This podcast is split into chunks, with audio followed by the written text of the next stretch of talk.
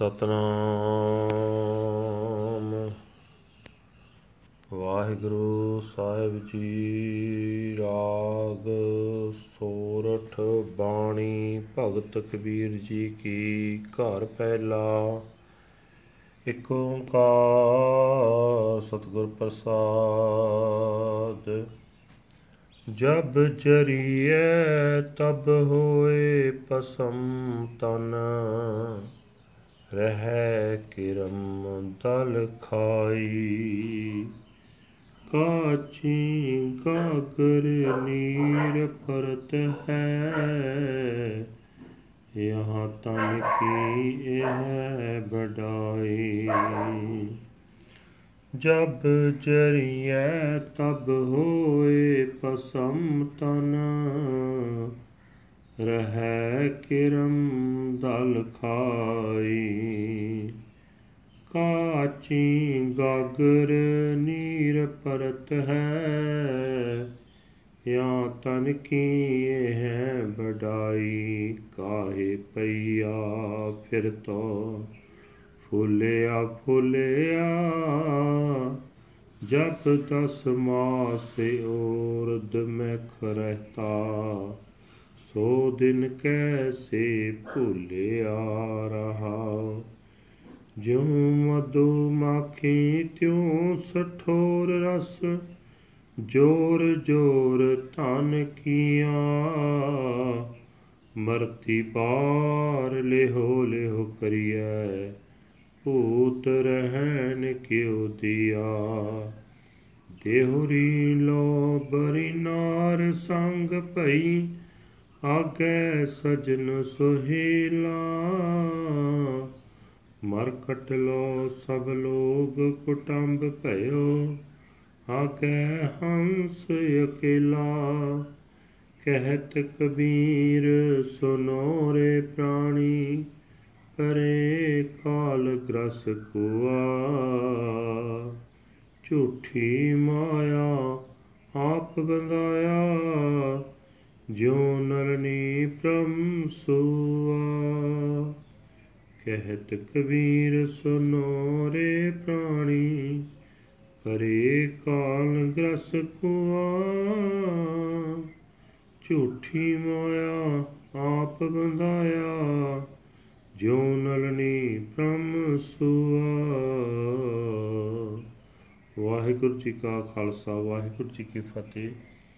ਇਹ ਹਨ ਅੱਜ ਦੇ ਹੁਕਮਨਾਮੇ ਜੋ ਸ੍ਰੀ ਦਰਬਾਰ ਸਾਹਿਬ ਅੰਮ੍ਰਿਤਸਰ ਤੋਂ ਆਏ ਹਨ।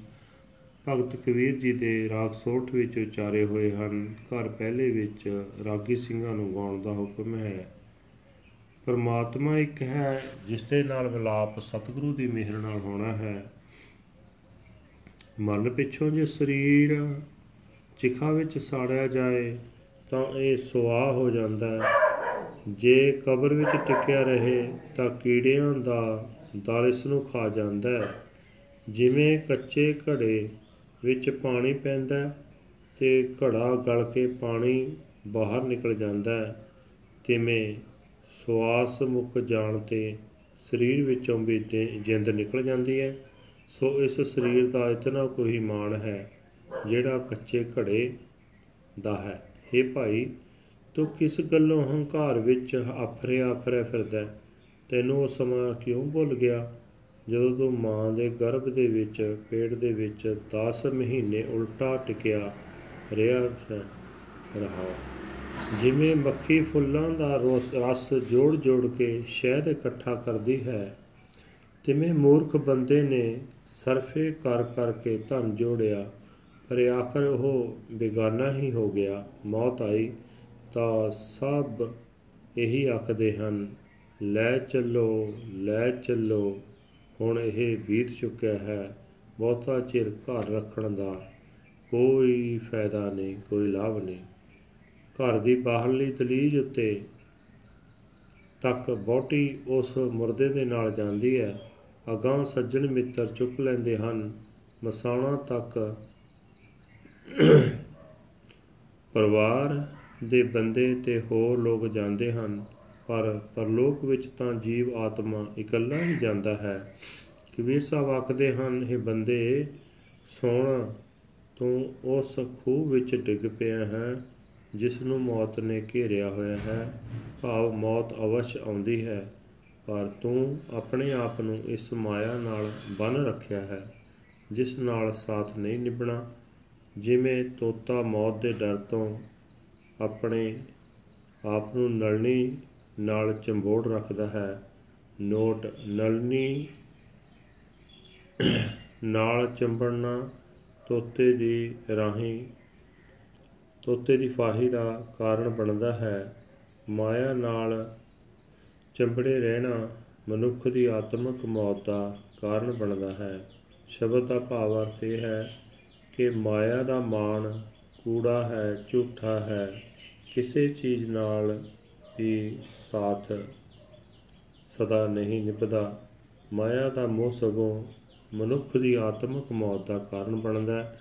ਜਿਵੇਂ ਨਲਣੀ ਨਾਲ ਚੰਬੜ ਕੇ ਤੋਤਾ ਬੇਗਾਨੀ ਕੈਦ ਵਿੱਚ ਫਸ ਜਾਂਦਾ ਹੈ। ਵਾਹਿਗੁਰੂ ਜੀ ਕਾ ਖਾਲਸਾ, ਵਾਹਿਗੁਰੂ ਜੀ ਕੀ ਫਤਿਹ। This is today's Hukamnama from Sri Darbar Sahib Amritsar under raag Sorath the word of devotee Kabir ji, first house one universal creator God by the grace of the true Guru. When the body is burnt it turns to ashes. If it is not cremated then it is eaten by armies of worms. The unbaked clay pitcher dissolves when water is poured into it. this is uh, also the nature of the body. Why, O siblings of destiny, do you strut around, all puffed up with pride?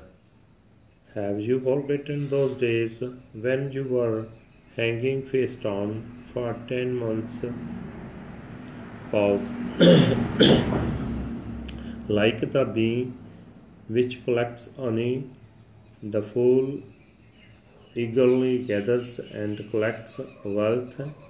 At the time of death, they shout, Take him away, take him away, while leave a ghost lying around. His wife accompanies his to him to the threshold, and his friends and companions beyond. All the people and relatives go as far as the cremation grounds, and then the soul's van goes on alone. Says Kabir, Listen, O mortal being, you have been seized by death, and you have fallen into the deep, dark pit. You have entangled yourself in the false wealth of Maya, like the parrot caught in the trap. Waheguru ji ਕਾ ਖਾਲਸਾ ਵਾਹਿਗੁਰੂ ਜੀ ਕੀ ਫਤਿਹ